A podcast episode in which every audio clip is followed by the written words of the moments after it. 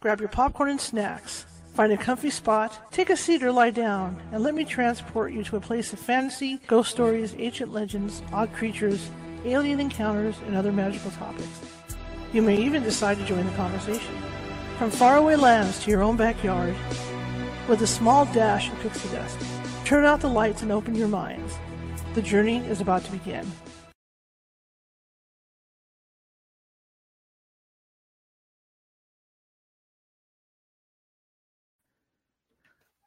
Hey everybody, welcome to the show tonight. How you, how's everyone doing? I hope you said fine. Uh, I've got a great show for you tonight. It's a it's kind of a different show. Um, my name is Charlotte. I'm going to be your host for the next hour or so. I'm also the owner of the California Haunts Paranormal Investigation Team, based out of Sacramento, California. We are 45 strong up and down the state, which means, excuse me, allergies, which means we can get to you. It may take us a while, but we can get to you. Anyhow, my guest tonight is our one, one of the team's mediums, California Haunts. And uh, I'm jumping ahead of myself, aren't I? Aren't I? It's one of those days I just want to plow through right away. Okay, if we can't get to you in time, let's go back. Let's go back to going out to help you guys out.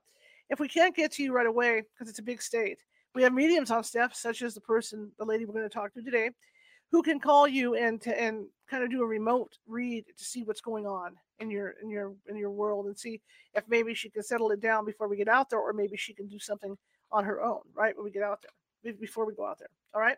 Okay. So uh, you can find us on Facebook. You can find us everywhere on Facebook. You can find us on Twitter. You can find us on TikTok. You can find us at Twitch, which is where we're airing from. You can find us on YouTube. We're all over Facebook again. Okay. On that note, if you're watching from Facebook and you like what you see tonight, please be sure to hit that like button, show us some love, and uh, because that puts us higher in the algorithm. Also, the same thing for YouTube. If you're watching from YouTube and you like what you hear and see tonight, please be sure to hit that. You know, show me some love with some hearts and thumbs up and likes and all that good stuff because it does put us higher in, in the algorithm over there. Okay, hang on. I got some feedback going on, so this is weird. The whole thing, anything that can go wrong today is. Why am I getting feedback? Okay, I don't understand. Whoa, it's the mic. Okay, there we go. Wow, that was weird. Probably too close to when the mic kind of settled itself down and went too close to my headphones. Weird things going on today. Like I went to get Adobe Photoshop and it's not there. It won't open up for me. Weird, weird, weird, weird, weird. So I'm trying to get it. I, I, I tried to install it, trying to reinstall. The thing is weird. I should have it. So anyway, just weird crap's been happening. Okay. Anyway, going back to the pages. Um, also on Facebook, if you like what you see and hear tonight, and you haven't done so already, please feel free to hit that follow button because we're always looking for followers here at California Haunts Radio. You know, the more the merrier. Just like uh, YouTube, if you haven't subscribed, we got more than 580 videos sitting over there, all different topics, and I think you'll be fascinated by at least one topic on there. In fact, on that subject, I'm making some changes on my YouTube on, on the YouTube page. Let me get the mic here. And uh, what I'm going to be doing is I'm going to leave the shows up for like a month, you know, the, the newer shows, and then I'm going to categorize all the shows. So instead of you having to go through and look through a bazillion shows for whatever topic interests you. I'm going to have it categorized by topic, so you guys will be able to check those out, right? Okay, so that's the new latest thing. It's going to take me a while to do it, but I'll get it done. All right, my guest tonight. We're going to just jump to that. Right now, what I'm going to talk about me is, is something that's near and dear to my heart. Okay, and let me turn this a certain way here. Okay, and the reason why is because you guys, I've told you about my congestive heart failure that I that I suffer from, but I also have horrible back issues. And that was something that just happened as far as my spine went. But is, this is moving place. Hang on, I got something moving here on my desk here. This is not a good day. What the heck is going on today? Okay. This is like a Murphy's Law day. Hello. Okay, anyway, um my spotlight almost took took a dive today. Anyway, um it's near and dear to my heart because I have spinal stenosis it that showed up uh, in my 20s, 25 years old, where I couldn't bend over well or anything like that. But I was I had a really good hand on that, and so I want to talk about that because I have a uh, chronic pain person, and that's what we're going to be talking about today: is people with chronic pain and the problems that, that, that are happening. I'm not a doctor. I don't claim to be a doctor. I can only talk from experience. Caren uh, Clarke, my guest tonight, is an LVN So she's going to be talking. She's been doing a lot of research on this. So I have my beliefs, and I don't know what, she's going to come up with research wise, but it's there, right? So we'll be talking about this, and we'll be talking about what's going on right now with the CDC in, in the treatment of chronic patients, chronic pain patients, because there's stuff going on that the public doesn't realize. You know, you you only you as the public only see one facet of this stuff that oh yeah, we're trying to stop people from overdosing on opioids and, and, and this that and the other thing. But there's a whole nother thing going on with it that people, like I said, people don't realize, and that's what we're going to talk about tonight. Because with Caren, something happened to Caren a couple weeks ago that has almost happened to me a couple of times. And so I want you guys to hear about it. And she wants to tell her story. Okay. So let me get her on the phone. It's going to be a phone interview. And uh, away we go. So let me do this. I'm going to dial Caren up. Let me get in there and do it. I had all kinds of stuff. I don't know what's going on with my Photoshop either. No reason for it. Okay, let me make the phone call and get Caren online. We're dialing for dollars. Hello, how's it going? We're on the air. Okay. Let me get you hooked up here so people can, so the folks out in Radio Land can hear you. Hang on. Okay. Can you hear it? Yeah. Okay. All right. Anyway, ladies and gentlemen, on the on, on the phone with me is uh, medium Caren Clarke, who happens to be an LVN, and uh, she recently had an issue happen to her. Uh, okay, let's go back to the beginning of when I started the show. I'm a chronic pain patient. And I'll finish off the story I was telling you guys. Um, I was diagnosed. I, I got I got I was running my 10 speed and got hit from behind by somebody, and at that point I flipped over the handlebars but I was okay. I was young. I was in my 20s. I, I was like rubber, rubber bouncing off the street, right? And um, everything started after that, where I got to the point where I couldn't um, stand for long periods of time, and I couldn't I couldn't bend over or anything like that, and I would start losing circulation in my feet and whatnot. And um, as it progressed, it just it just you know. But back then, I didn't care. I, was in my 20s and I was bound. You know, you know how you are in your 20s. You're you're leathery, you don't care, and everything goes. So it didn't bother me. So I was going to physical therapy. I was doing all this stuff, and I wasn't even taking anything for the pain. I mean, that's how little it hurt at that time. Then there was a car accident a few years later, and I was really mad about it because we were in our van out up, up at our house up north, and I um not I but the the brakes went out in the van, and the van went 50 yards pretty much over Farmers Field and it was bouncing everywhere. I mean, boom, boom, boom, boom, almost flipped over, that kind of thing. I had to force myself out. CHP came. At least we didn't flip over. CHP came. I, I, I drug myself out of the van. The problem was I was doubled over. I couldn't stand up straight. Extreme pain, couldn't stand up straight. So I walked over the cruiser. I was leaning, I remember leaning over the trunk, part of the cruiser. And I thought to myself, if I don't make myself stand up, I'm never going to stand up straight again. So I forced myself up, not knowing that I had two vertebrae on top, one on top of the other that got lodged. Okay. So at that point, I was taking ibuprofen because my father had had two hip replacements. So he was taking a real strong ibuprofen for that. And it was like 800 milligram ibuprofen. So I was taking that for the pain. And I mean, it hurts really bad. I didn't go get x rays at the time. I don't know why because I felt I was young. I didn't think there was really anything wrong with my back. I just thought it was just from the bouncing motion of, of you know of the van going going cross country on me. So that's how it started, and um, it got my back progressively worse. Then then they found a uh, a bad disc in my back on top of it all. Pinched nerve started. Oh my god, it was so painful, and that's because those two vertebrae are sitting on top of each other to this day, and they rub. That's the other thing. I do I, I do walk but it's like with my spine the way it is, it's like the Tin Man and the Wizard of Oz, where after I walk for a while, there's no spine, there's no spinal fluid down there, so there's nothing to lubricate the back. So I have to, I have to either bend over to reopen the, you know, the the spinal canal back there, or I have to sit down. Okay, there's no ifs ands or buts about it. My feet go numb, one at a time because of that pinching sensation. And later on, I found out doing X-rays.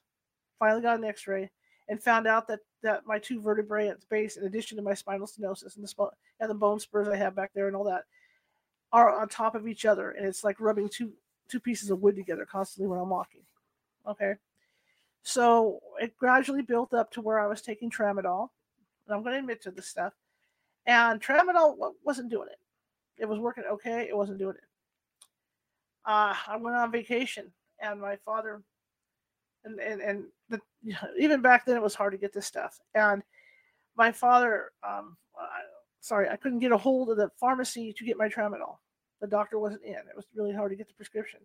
So I borrowed a couple of my father's uh, hydro, hydrocodones, hydrocodones.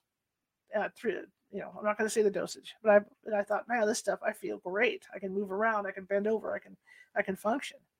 So that's what started my, my, my, my the tramadol and, and the hydrocodone, which I still take to this day. Okay. It's been almost 15 years. I've been on the same dose of hydrocodone for 15 years. I haven't varied my dose ever. I never asked for more. Okay.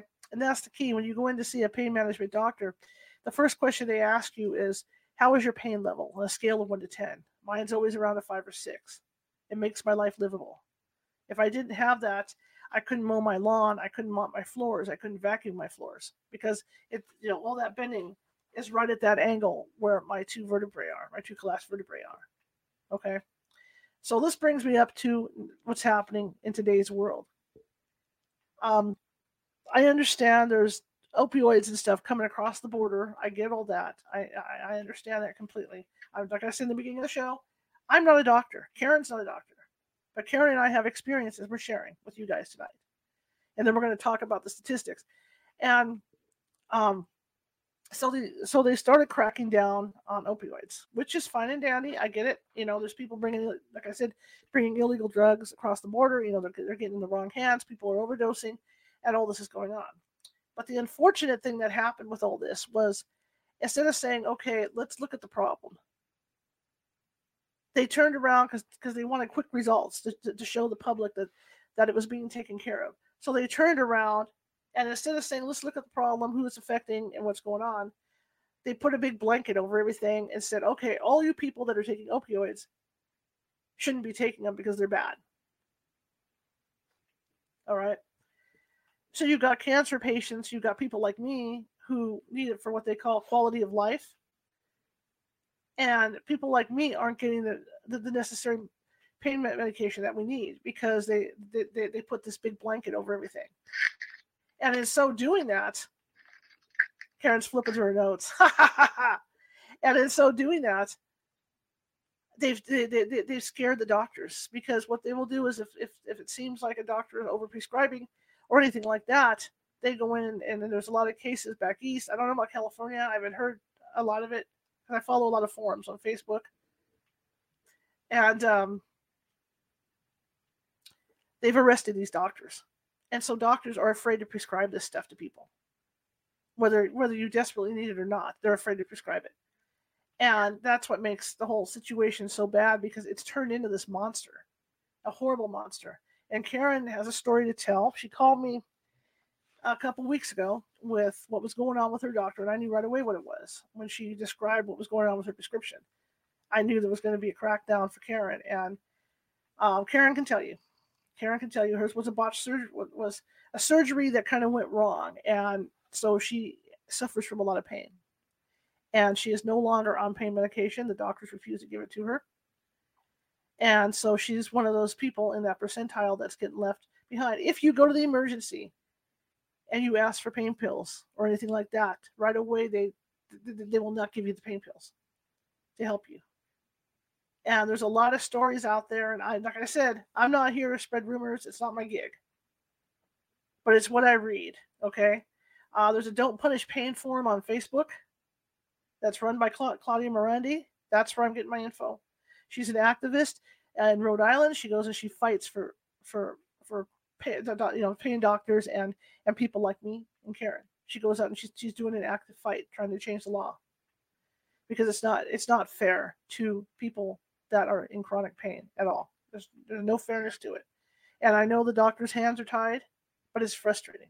It's very frustrating. Okay, anyway, Caren, how are we doing today? How, how are you doing?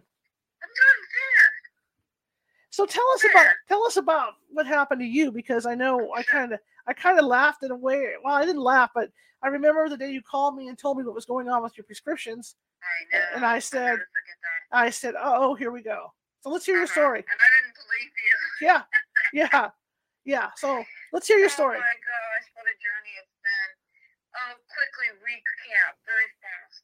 Um, 12 years ago, um, uh, before that, I was on no medication at all, Mhm. just nothing. Um, and I had a pretty busy career working at a hospital in nurse case management coordination. Um, so I was really, really busy in my life doing investigations with your group. Right. You know, helping take care of Michael's mom.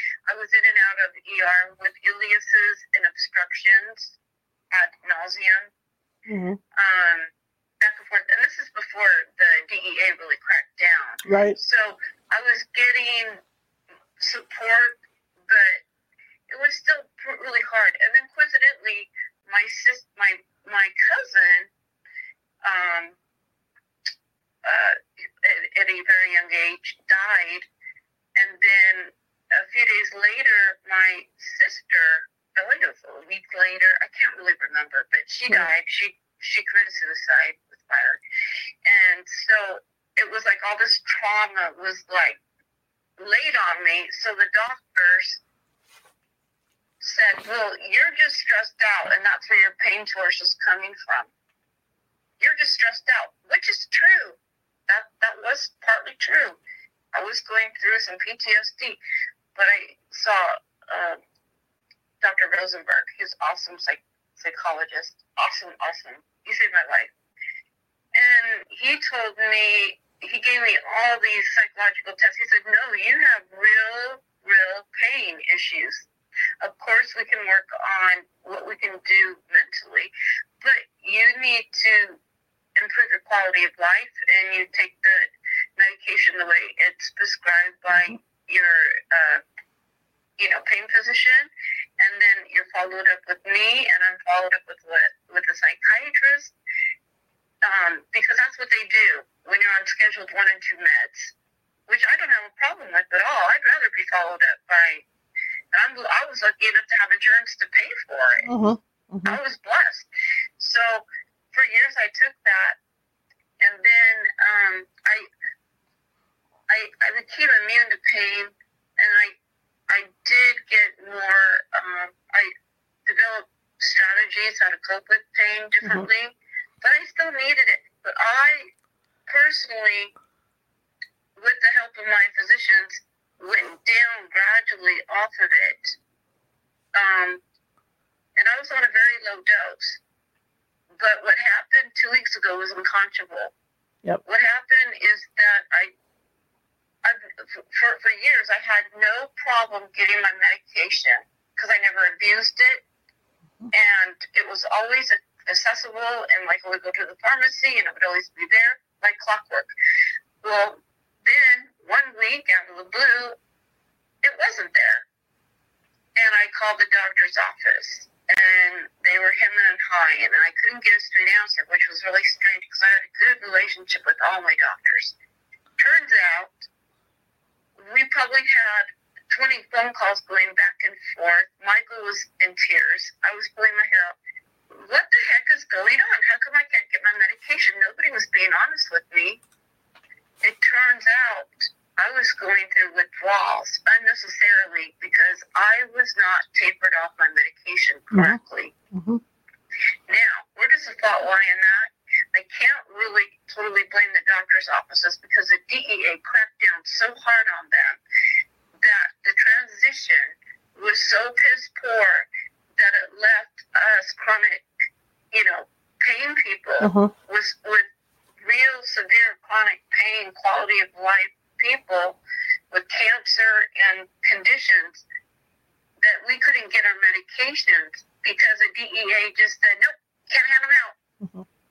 And basically, um, like I, I, so I so to back up, I went through heavy, heavy withdrawals. It was horrible. I went to the emergency room, and they were very, very kind to me.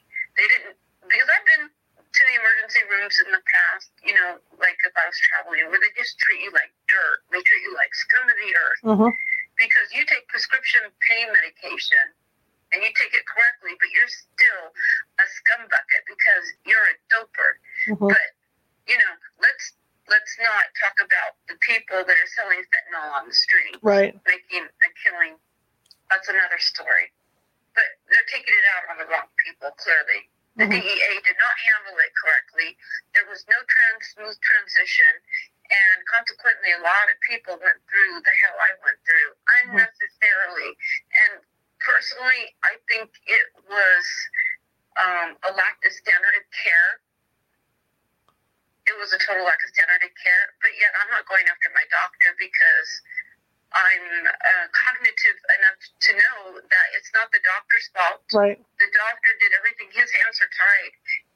In fact, when I went in to discuss my situation with him, he said that, you know, he had to take uh, two people off of hospice care.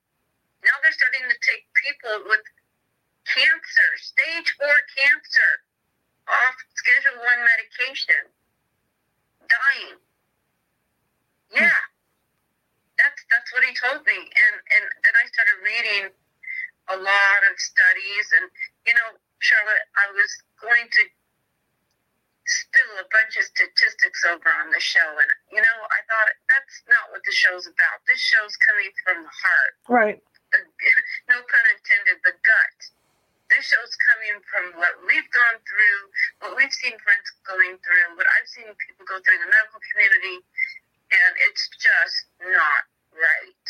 Now, I'm I'm not I'm 100% for accountability taking medications. Mm-hmm. 100% for accountability. And as a, a licensed nurse, I always, always followed the, the guidelines that I Mhm. was to follow. And as a patient, I always, as a patient, I always followed the guidelines and my prescription.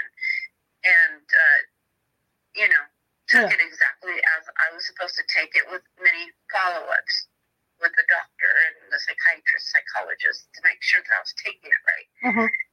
So, anyways, that was just a nightmare of experience two weeks ago, and you warned me and you told me, and I'm like, well, that won't happen to me because I have great doctors that Right. understand what I'm going through. But no, you were right. I have right. I have seen uh, you know as part oh of my god, it was just it was horrid. And then uh, I'll quickly finish. I I after I went in, my doctor said, you know, you're at the tail end of your withdrawals, and if I put you back on the opiate, you're just gonna boomerang, and it's not gonna help your type of stomach or gut pain anymore. And this doctor, I really trust. I really, really trust him. So I thought, I've been wanting to get off of him for a long time. So I thought, well, you know what? I'll just take this opportunity and just get off of him and see what happens. and it's been rough. It's been hard, and just because I'm making it off my opiates, and I probably won't go back on them, does not mean that I don't have strong feelings for anybody else that are going through issues or in with with getting their prescriptions filled in a timely manner so they don't have to go through with unnecessary withdrawals the way I did. There's no right now. There's there basically the DEA is uh, oh what's the word? They're they're taking it out on the wrong people. Yes. They're taking it out on the doctors. I'm good friends with a surgeon and um, other nurses, and they're telling me that their hands are tied. Even if people come in with broken bones, they cannot give them Schedule One medication. Yep. Okay, now the second piece to this. I'm sorry, I'm jumping around. That's fine. So Go ahead. Just you know me, Charlotte. No problem. Go Bring ahead. me in if I go off on a tangent, because I know I do that. So, anyways, the other part about this is that I saw my sister go through mental illness.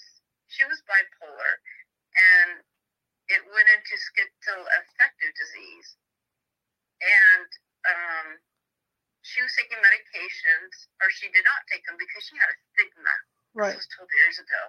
She, she had a lived in San Francisco and had a high um, career job and had an image and didn't, you know, sh but she was ashamed of what she, her. She was ashamed of her illness, and that's what killed her. So the fact that now that these psychiatrists that go to school for 10, 20 years to treat patients with these awful um, mental disorders. Anxiety and depression are not considered mental illness Mhm. unless they progress like into like bipolar, that sort of thing. Mhm. But she truly had mental illness. And um, because of it, she didn't take her medications and it killed her. Her brain lied to her and it killed her. Well, now these um, psychiatric physicians, clinicians, their hands are tied. They're actually having a hard time prescribing Schedule Two drugs, Mhm.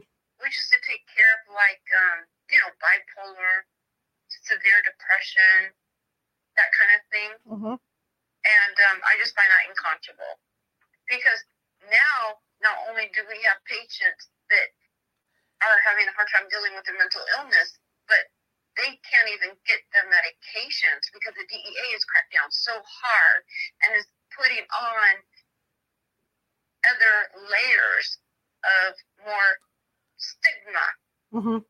more you know what i'm saying? They're putting on more and more layers for the patient to feel like there's they're being victimized and they're, they're, there there's more stigma put on them than society already puts on them to begin with I've Or read well i've read online on the you know on those on those uh, chronic pain forums uh, like the one i mentioned in the beginning of the show that in some cases the doctors are giving the patient a choice where you either get your your your, your medicine for your anxiety right you know for, for your mental health or you get your pain medicine. You can't have both.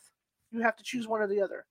That, that's true. Yeah. That's exactly true. And in some cases, that's really the way I look at it. When when you're dealing with a true specialist, and I'm not knocking down GPs. There, there's very good GPs out there, but I'm talking about when you're when you're dealing with a specialist, a surgeon, somebody who is experienced, clinically trained, and you're you're the government is interfering with with their knowledge of the patient that they've been treating for years and now that their hands are tied because they could go to jail. Mhm.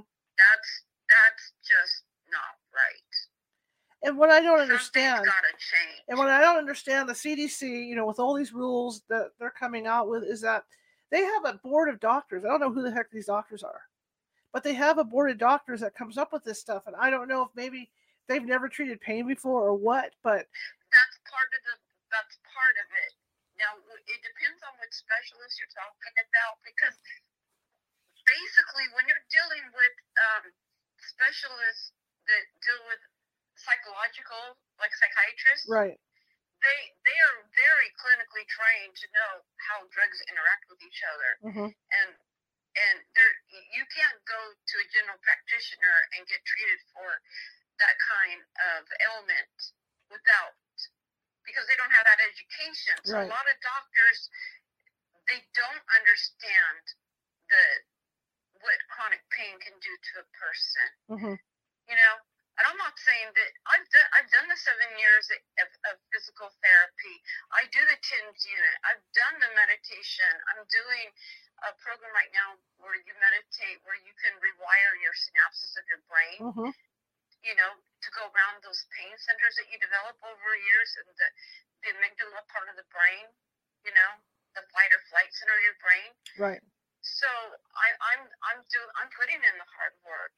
I'm putting I've been putting in the hard work for a long time, and yet you know I would still go in at times to a doctor that doesn't know me, and I would get treated like you know like scum of the earth, like I'm out there selling crack or Right. Right. fentanyl Right.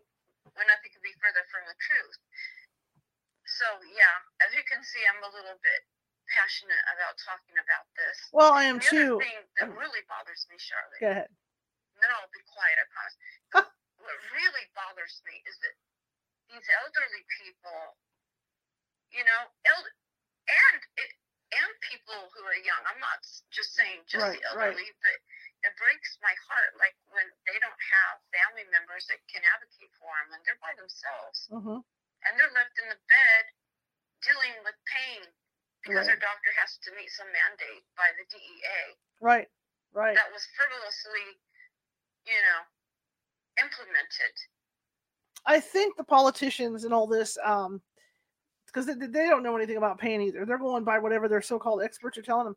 I think what it was is that because of what was what's been coming over the border and all this, I think the politicians wanted to do something quickly to put a good show of it on that hey we're you know we're dealing with this. But the problem was when they did it, instead of separating people by categories, they turned around and put everybody under the same umbrella as the That's right. addicts. And for everybody that's listening and will be listening tonight, there are two types of pain pain patients. Well, two types of pain people, we'll say. Okay. There's the addicts and there's the people that are dependent. The dependent people are the ones like Caren and I right. who need this for, as one doctor told me a few years ago, quality of life. We can't get through our life without that pill because the pain is so intense. Like with me vacuuming the lawn, I'm vacuuming the lawn. My God, I'm losing it. With me vacuuming my carpet or doing my floors and working out my yard, you know, even mowing the lawn, that angle kills me. I remember life before real, I'm going to call real pain pills because I was on ibuprofen. And I remember how long it took me just to uh, to do my kitchen. It would take three, four hours because I'd have to stand up that angle and I'd have to sit down right away. And it was terrible. I was up and down, up and down trying to do the work. Once I got my, you know, once I started on the tramadol, which helped for a while, you know, and then moved up into the Norco, I can do everything like a normal person. Your quality of life is so much better. Yeah. Now, me personally, I do agree with my doctor. I am off opiates, but not because of a stigma and not because, but I do believe that in my situation, that is the route for me to go. Right. But like I said, that does not mean that I'm I'm going to become an advocate for these people because Mhm. it, it's just it's it's horrid. This It's horrid. I hate to see what, what you're going through. Now, and then the experts will say, or people say, well, there's other things you can do, like gabapentin. Are you kidding me? I can't take gabapentin. Gabapentin, I, I hallucinated on gabapentin. Gabapentin is a, is a very horrible, strong drug. Gabapentin that in everybody's face. has some weird And side effects. It does work. It does work for certain people with um, neuropathy Right. and you know peripheral neuropathy and things Yeah. and things like that, neurological conditions. But for me, it didn't do anything for my um, basically my intestines are gutted out. And on top of that, I have a uh, rare congenital, congenital disease that I can't break down any sugar at all Mhm. so I have to do the Sucraid with each meal. So, and that that in itself causes a lot of pain too. So I've got a lot of double whammies. The, But, the- um, the frightening part of gabapentin is that it's it's not a cure all like, like like they want it to be a cure all. And Caren's right. It's mainly used for your nerves, so like a pinched nerve to take it, or if, if you know if, if it's neuropathy in your feet to take it, that kind of thing. The problem with gabapentin is there's side effects. Like with every drug, there's side effects. I have a very sharp mind. I've always had a sharp mind. I started taking the lowest dose of gabapentin when I was taking care of my mother because I had to be up because I knew gabapentin would knock me out. My friend Monica used to take the the four or five hundred milligram gabapentin and she'd come over here and just sleep all day on my couch. mm, yeah. And so when they offered me gabapentin, I said I- I'm not going to be doing that. That's for sure. So the doctor was kind of irritated with me because I wouldn't take a large dose of it, like three times a day. Well, see, that's the thing. It's a very, very strong and can be a very dangerous drug in Yes. itself. But why don't they treat that as cautiously as they do Right, other right, medications? Right. What happened with me with the gabapentin was that I didn't know this is a side effect. It just, in fact, the side effects just started co- coming out the last year and a half with it. Is that it, it, it, it, does something to your brain. And I was having trouble thinking, literally thinking, to the point that I, I was so forgetful. It, it was ridiculous. And it was the gabapentin doing it. And then after I started complaining about it, then all of a sudden all this stuff starts starts cropping up online and everything, especially you know that, that Facebook pain porn of it, you know, the chronic pain forum over there about what people what, what's been happening to people's minds. It's like Swiss cheese on gabapentin. Gabapentin Mhm. has issues. And I've seen this also, you know, I, I I'm very cooperative. I, I did the like like Caren, I did the physical therapy, I been there, done that, I know, Charlotte. and I've been on the same dose of hydrocodone for 11 years. I haven't asked for more.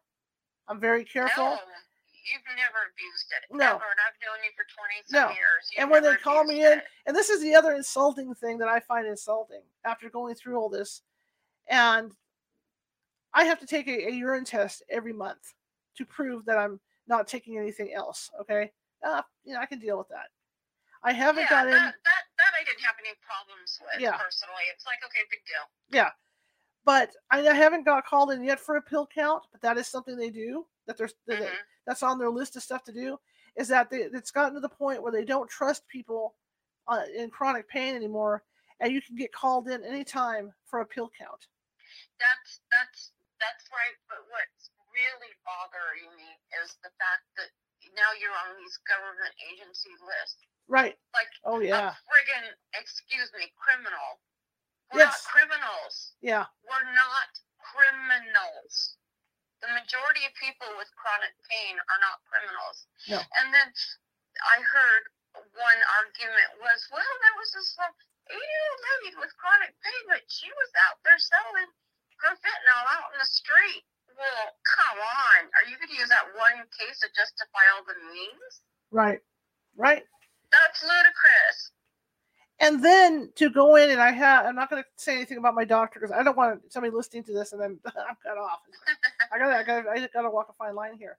But I'm just gonna put it this way: I go in to see the doctor, and it's like he's trying to sell me a used car when I go in. Oh, we got this other medication. I know the feeling. We got this other medication that's so wonderful for your pain. It's going to take all your pain away. I've had patients say they don't need their, their opioids anymore. I said, well, what's in it? Well, it's just this, but there's no opioid in there. And I thought, no, wait a minute. Whoa, whoa, whoa, whoa. My opioid is doing just fine. How can you tell me that something that doesn't have that in there is going to take my pain away? Just like the other argument, I know there's studies out there about how pain pills will t- pain pills cause more pain. The reality of it all is, and uh, God bless the studies. the boomerang effect. Yeah, like I said, yeah. I am not a doctor. Caren's There not a is some doctor. truth to that, but it depends. But see, they're categorizing all pain patients Right. in the same Right. league, and they can't do that because of, there is there. In my case, that's true. Yeah. There is a boomerang effect, and that's why I'm choosing not to go back on opiates because I don't want that boomerang effect. And I'm I'm kind of like in the middle. I'm not really sure how it's working, but I don't want to go back on them, and that's where I'm at right now. But the boomerang effect is it, it depends on there's many types of pain. I mean, Right. It depends on what part of your body is affected. Like you've got spinal. Right.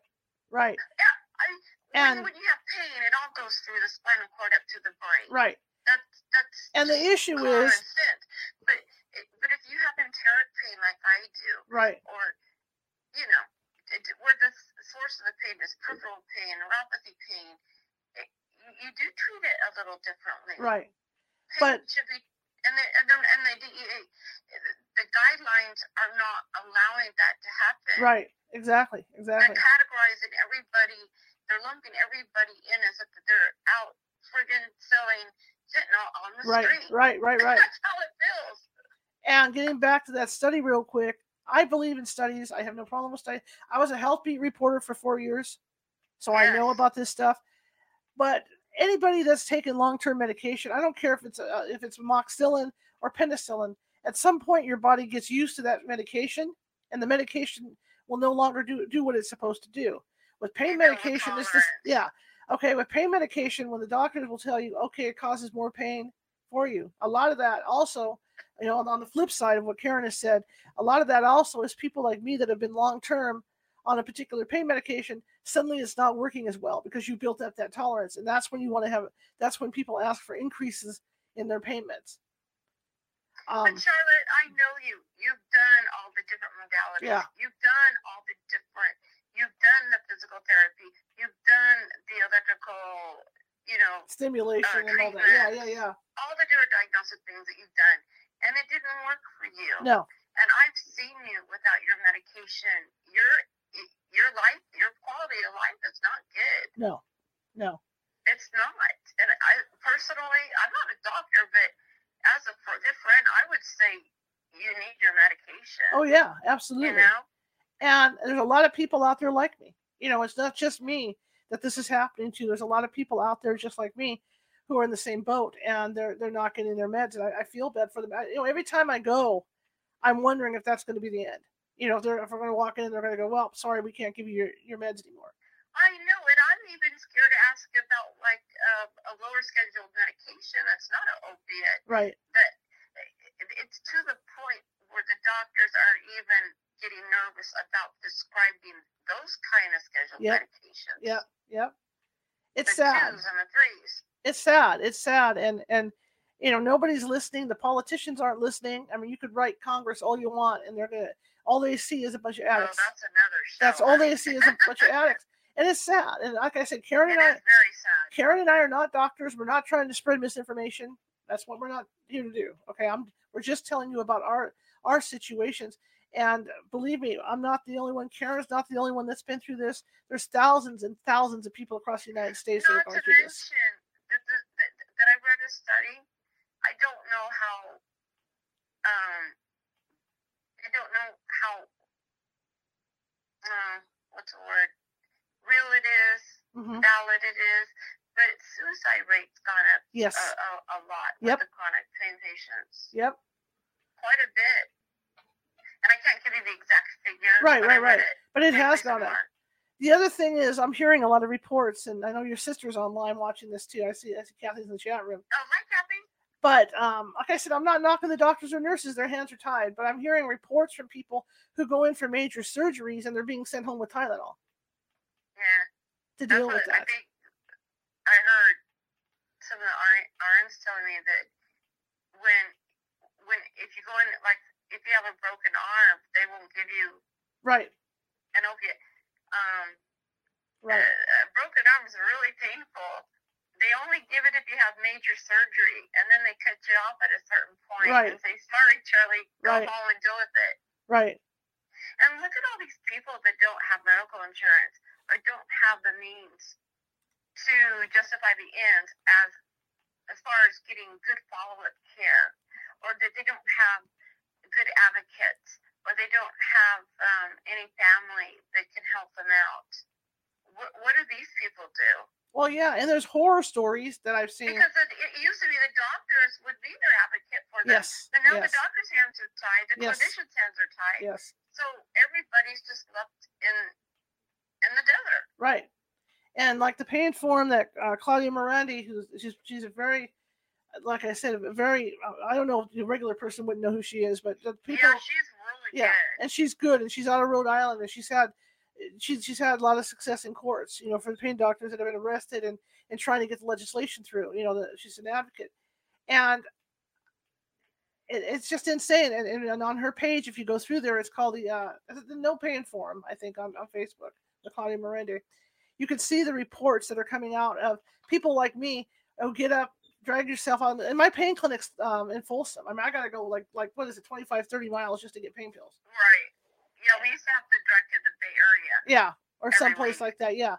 And so And that's long ways. the biggest fear you have is you go to your pain clinic and it's been shut down by the DEA because there's a lot of stories out there where people will go to their usual appointment, they're obeying the rules, they're doing what they're supposed to do, and there's a note on the door that says, "Sorry, you can't access this anymore," and then and there's no prescription for you to to move on to somebody else or whatever, and that makes it bad too. I mean, how, how would you like to go try and get your med Ben if Caren was doing it, over, trying to get it over the phone and stuff when, when she was trying to get hers Oh, it was a nightmare. Yeah. And because because the system did not transition as well as they should have put the time and energy into like implementing a transitional period Yes, with the doctors and Right. clinicians and Right. patients. right. They should have had 15s, whatever. They didn't. So what happened is that a lot of people went through withdrawals the way I did, Yes. unfairly. Unfairly, yeah. Unfairly.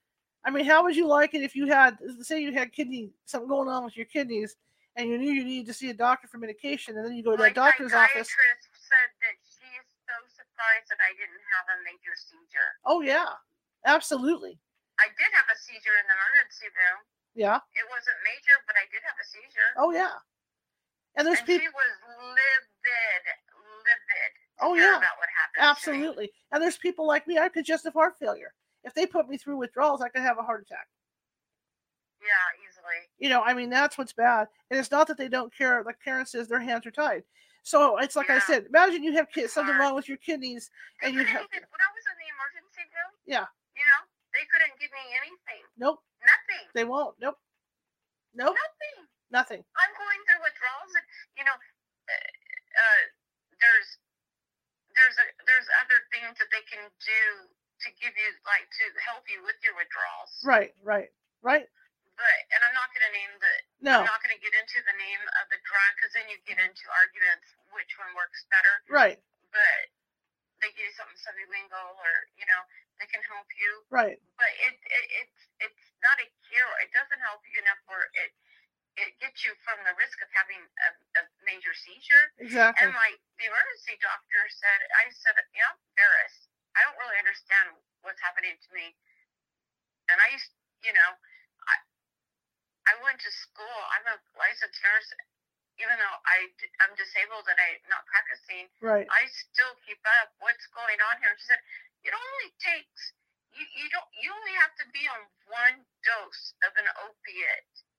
And if they cut you off, it doesn't really matter the intensity.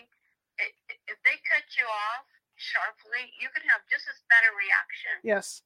to a low dose Yes. of an opiate as a high dose opiate. Absolutely. And that shocked me. I didn't know that. Yeah. Absolutely. It scared me. Right. You know, but it's sad. It's sad that, like I said, the people that are going to their pain management appointments, some of them, I know people uh, the, from that that that that that, that uh, help paying for them that are driving in other states to get their to get their pain pills, and they go and it's all shut down, hmm and they're lost. There's hundreds of people at a clinic, right? And they're lost because they can't get anything.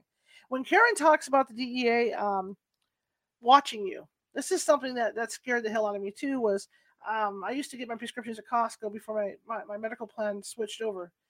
And I had to sign a form that went to the DEA saying I was taking this this, this particular medication. Okay. And they're forever watching. And I remember when I had to, uh, when, when I didn't have coverage anymore to, that, that would allow Costco, I had to switch pharmacies. And I remember going up to the pharmacist and um, saying, "Well, am I going to have to fill something out? Because I mean, you always fill stuff out at the pharmacy, right?" And he looked at me and he went, "Oh no, I have you on record already."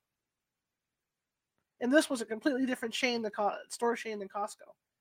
So the DEA is watching. My doctor every month gets a record of when I pick up my pills. And he hit and he hit me with that. He says, "Here's here's for the last year of you going in to the pain, you know, to to pick up your pain pills." So they're watching us, and they're and I, you know, and like I said, I get that there's addicts out there. I get that there's people that are selling it illegally. I get all that, but they're targeting the wrong people. They're tar- you know, Exactly. Eh, okay, there was, there was a huge opioid crisis that needed to be addressed. yeah, That I agree with that 100%. We have to do something. We have to do something about it. right. But how they did, how they implemented it, and how they went about it was totally wrong. Right, right. Exactly. And just like with what I'm taking, it's getting harder to get my medication now because they've decided to cut back on the production of that medication. And then it's like, okay, what about all these pharmaceutical companies Yep. that make billions and billions of dollars formulating all these opiates? Can't if with all that brain power, can't they come up with something that's non-opiate that's just as strong on Right. pain center? Right. Yeah, exactly. I mean, it's crazy. I mean, there's a lot of herbs out there, you know, that people have used I for mean, years and they can I've put been that. looking into medicinal, uh, reading a lot of medicinal books. Right. and learning about different herbs and things like that. But that too, you have to be careful with. And you, you, you, you can't just go to any shaman that puts a shaman um, label on the door. You Right. can't just trust anybody. You got to go somebody that's had years and years and years of experience with this. And I- those people are hard to find too. I I titled this show on the wrong side of history. The reason why it's titled like that is, again, I like I, you know, we're going to keep saying this. We're not doctors, okay? We don't want to get in trouble or anything for what we're saying. We're not doctors. right. but, okay. only talking from our experience. Yeah, but the wrong side of history means that I get what the what, what the federal what the feds are trying to do. I understand. Like Caren says, I understand there's there's illegal stuff going on, but uh, being on the wrong side of history is the, is that it's a historic thing that they're cracking down. You know, and they're not getting these drugs moved through. But the problem is they're on the wrong side of history because it's hurting a lot of people. It's causing a lot of pain. It's causing deaths. It's causing stuff. And this is stuff that doesn't come out. It's causing more mental Yes. disorders. Yes. Becoming worse. Yes. Like I said, going through what I did with my sister really um, heightened my sensitivity for um, stigma related to mental illness. Right. And when, and when I hear and when I see what's going on in that community where people can't even get those kind of medications to treat their mental illness properly because the DEA is cracking down on those medications Right. hard Right. even though they're prescribed by people that have, have you know, uh, high specialty degrees with a lot of experience, it doesn't matter. It's like you're in the same, you're just thrown in the same category as if, you know, hmm you went to a, a, a GP that doesn't know anything about psychosis. Right, right.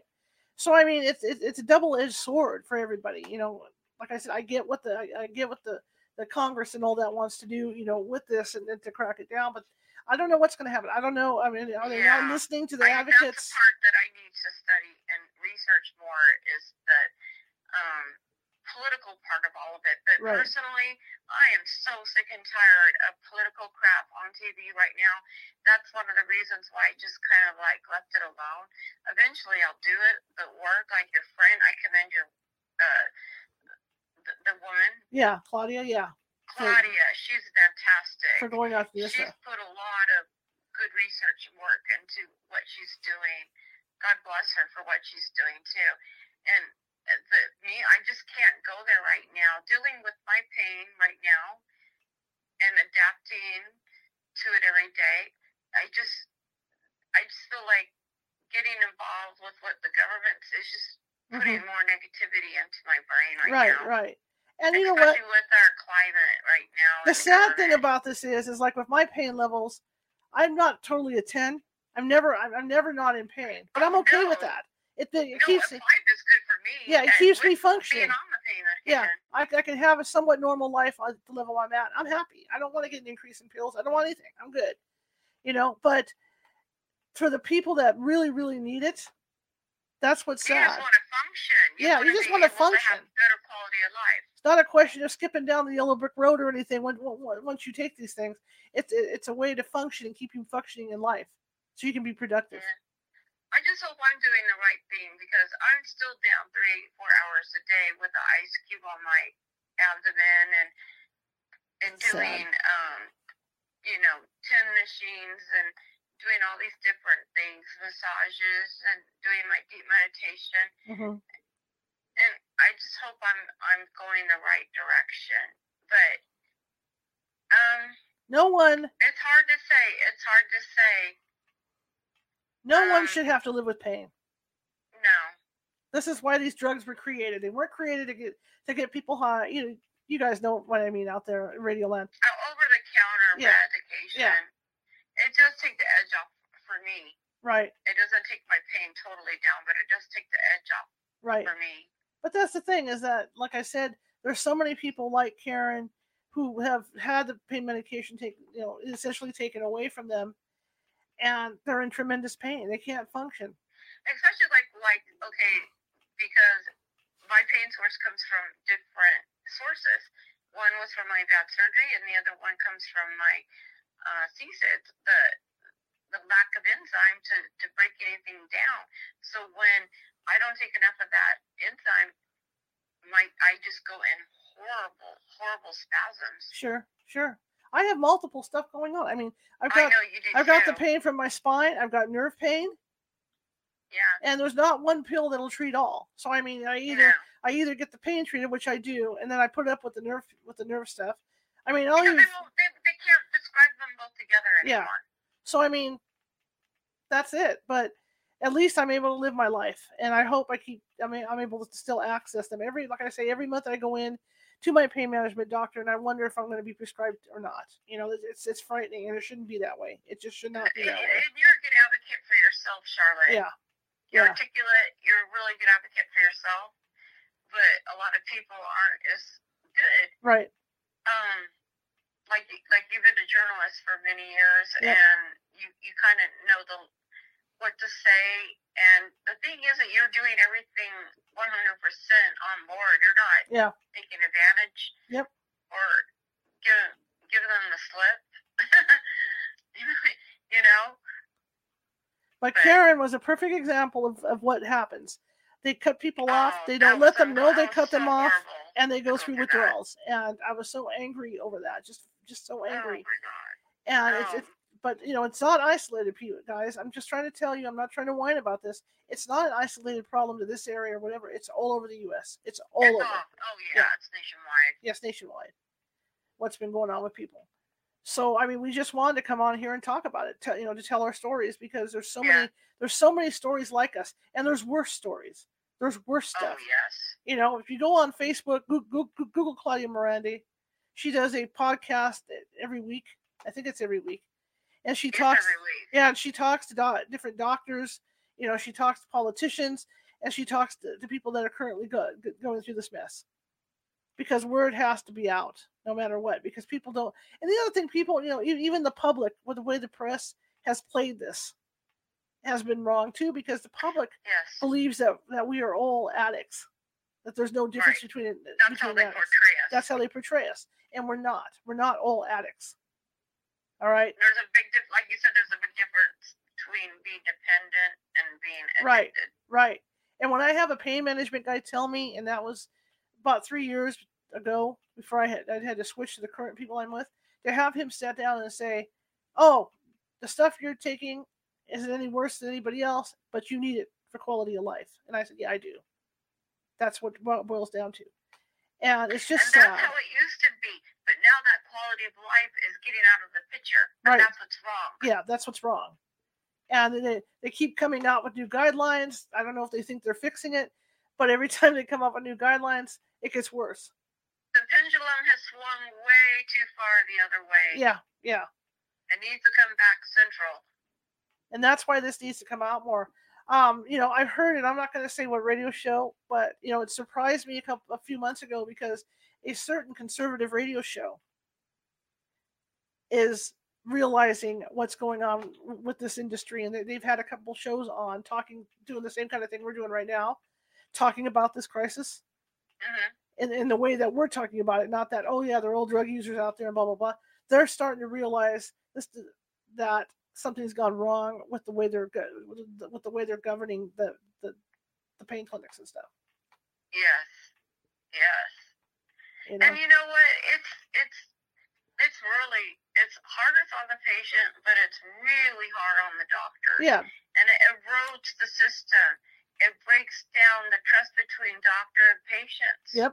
Yep. It broke, you know, it, I gave my trust back to my doctor, but for that week I went through this, I was mad. Yeah. but then I, I stepped back and I thought about it cognitively. It's not the doctor's fault, really. No, their hands are tied.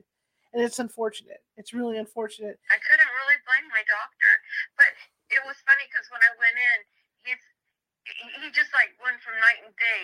And so Caren, I think we should try a different modality. Try this. I said, Doctor, why didn't you call me back or tell me this a few weeks ago? hmm I said, cut the crap. I know what's going on.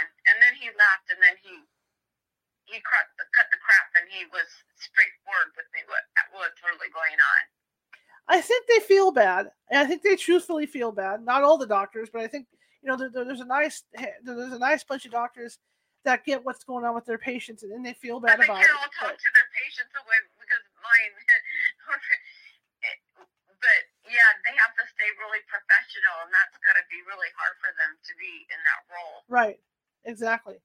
You know, they're just going by what the CDC wants and what the feds want. I mean, that, that's what they do. That's, and the that's what, yeah, that's what that's what the CDC's there. The, the CDC's there to guide. That's what the CDC does.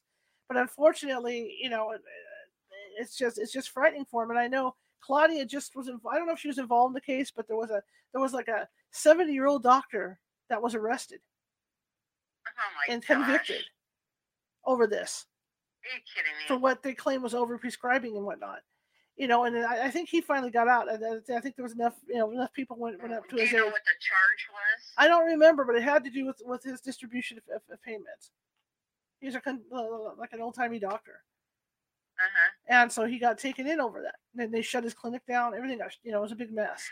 Oh yeah, I was told that um, my pharmacy.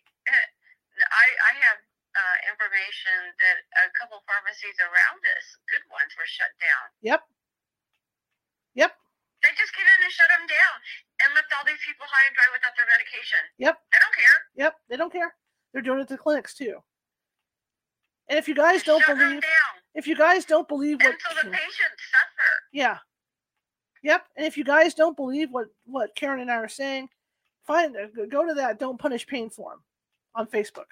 Go go see Oh, what, go see what's going yeah. on with people. There's report after report after report I don't after report. understand why they don't talk about this on the news. They talk about a lot of things that uh, these narcissistic politicians want to talk about themselves all day long, but Right. God forbid if they want to talk about how to help us Yeah.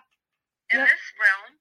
Yep. You don't hear about this being talked about on the news very No, much. and it needs to be brought out more. Like I said, I'm real impressed because that that particular radio, you know, show has been talking about this, and I'm and I, I was surprised because when I saw that they were going to have guests talking about this, I thought, oh God, here we go again. But I was really impressed, and I think more more radio shows need to take this on. It has to get out there. The public has to come forward. You know, people have to come forth and talk about this more and get it out into the media of what's going on. and even children. Mhm. children going in who have, um, you know, broken body parts, bones. Yes. That's very traumatic and painful for a child. They they're not even allowed to give a child any pain medication. Right. Even the paramedics. I was reading an article about the paramedics. You know, what the doctor's orders or standard of care, they can't even give it out like the way they used to. No, they can't. They can't.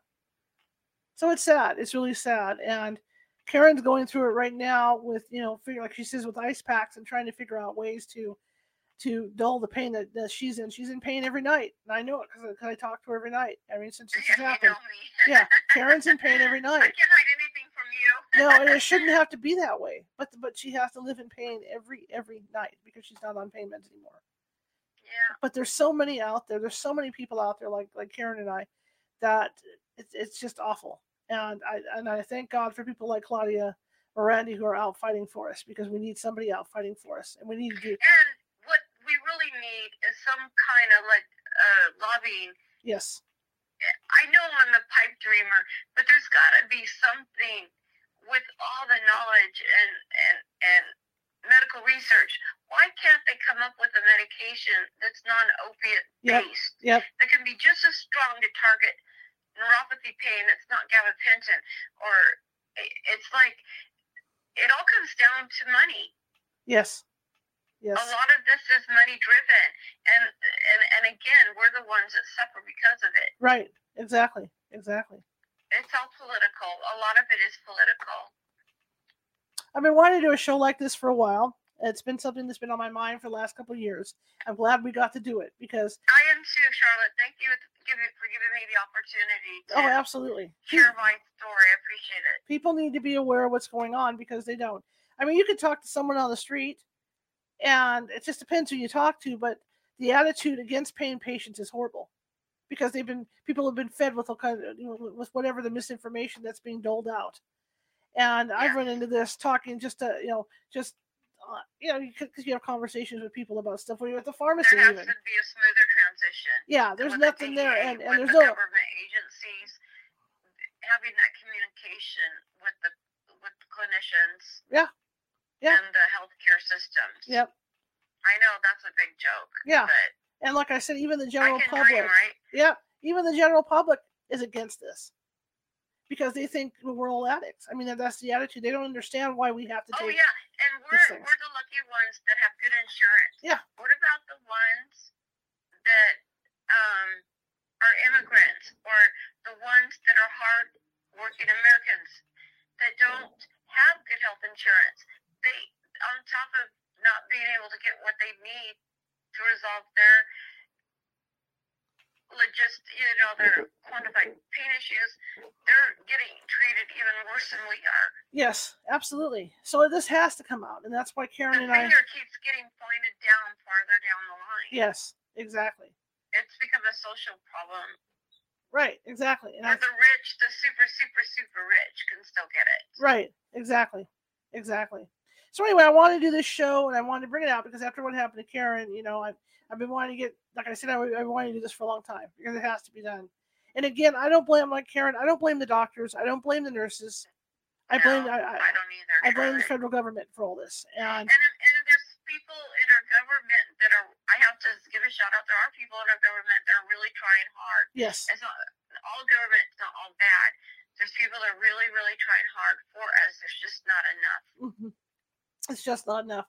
But this is what's going on with people, guys. I wanted you guys to know this, you know, and uh Yeah. yeah. All right. Well, okay. Yeah, we're All good. right. We're good. talk to you We later. did it. Okay, talk to you later. All right. Thank you. Okay, bye. Bye. Thank you. Bye. Anyway, again, you know, I'm not a doctor. Caren's not a doctor, but I mean, this is what's really going on in the real world. And if people don't like it, I, I I don't know what else to say. You know, but this is going on. You know, it's going on at the hospitals. I remember I was at Kaiser because for an issue just recently, and I remember there's a guy, and you know, they have seekers, people that actually go into the emergency rooms, and and they're looking for pain pills from the from the ERs and stuff. I understand that too, but I remember overhearing a ER doctor, ER nurse say, "I'm sorry, we don't give those out anymore. We don't do that."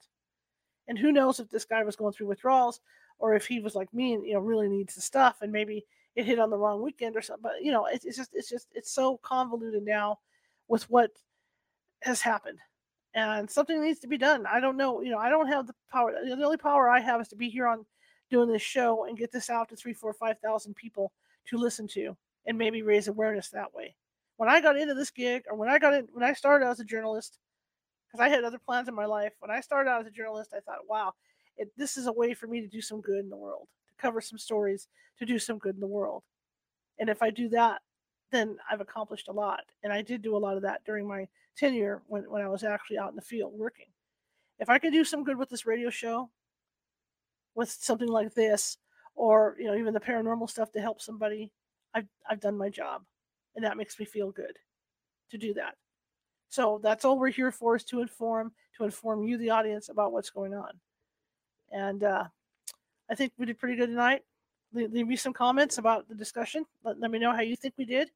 Um, you know, there's comments on YouTube. There's comments on Facebook. You know, if this is running on Facebook, I, I want to know how what you guys think of this.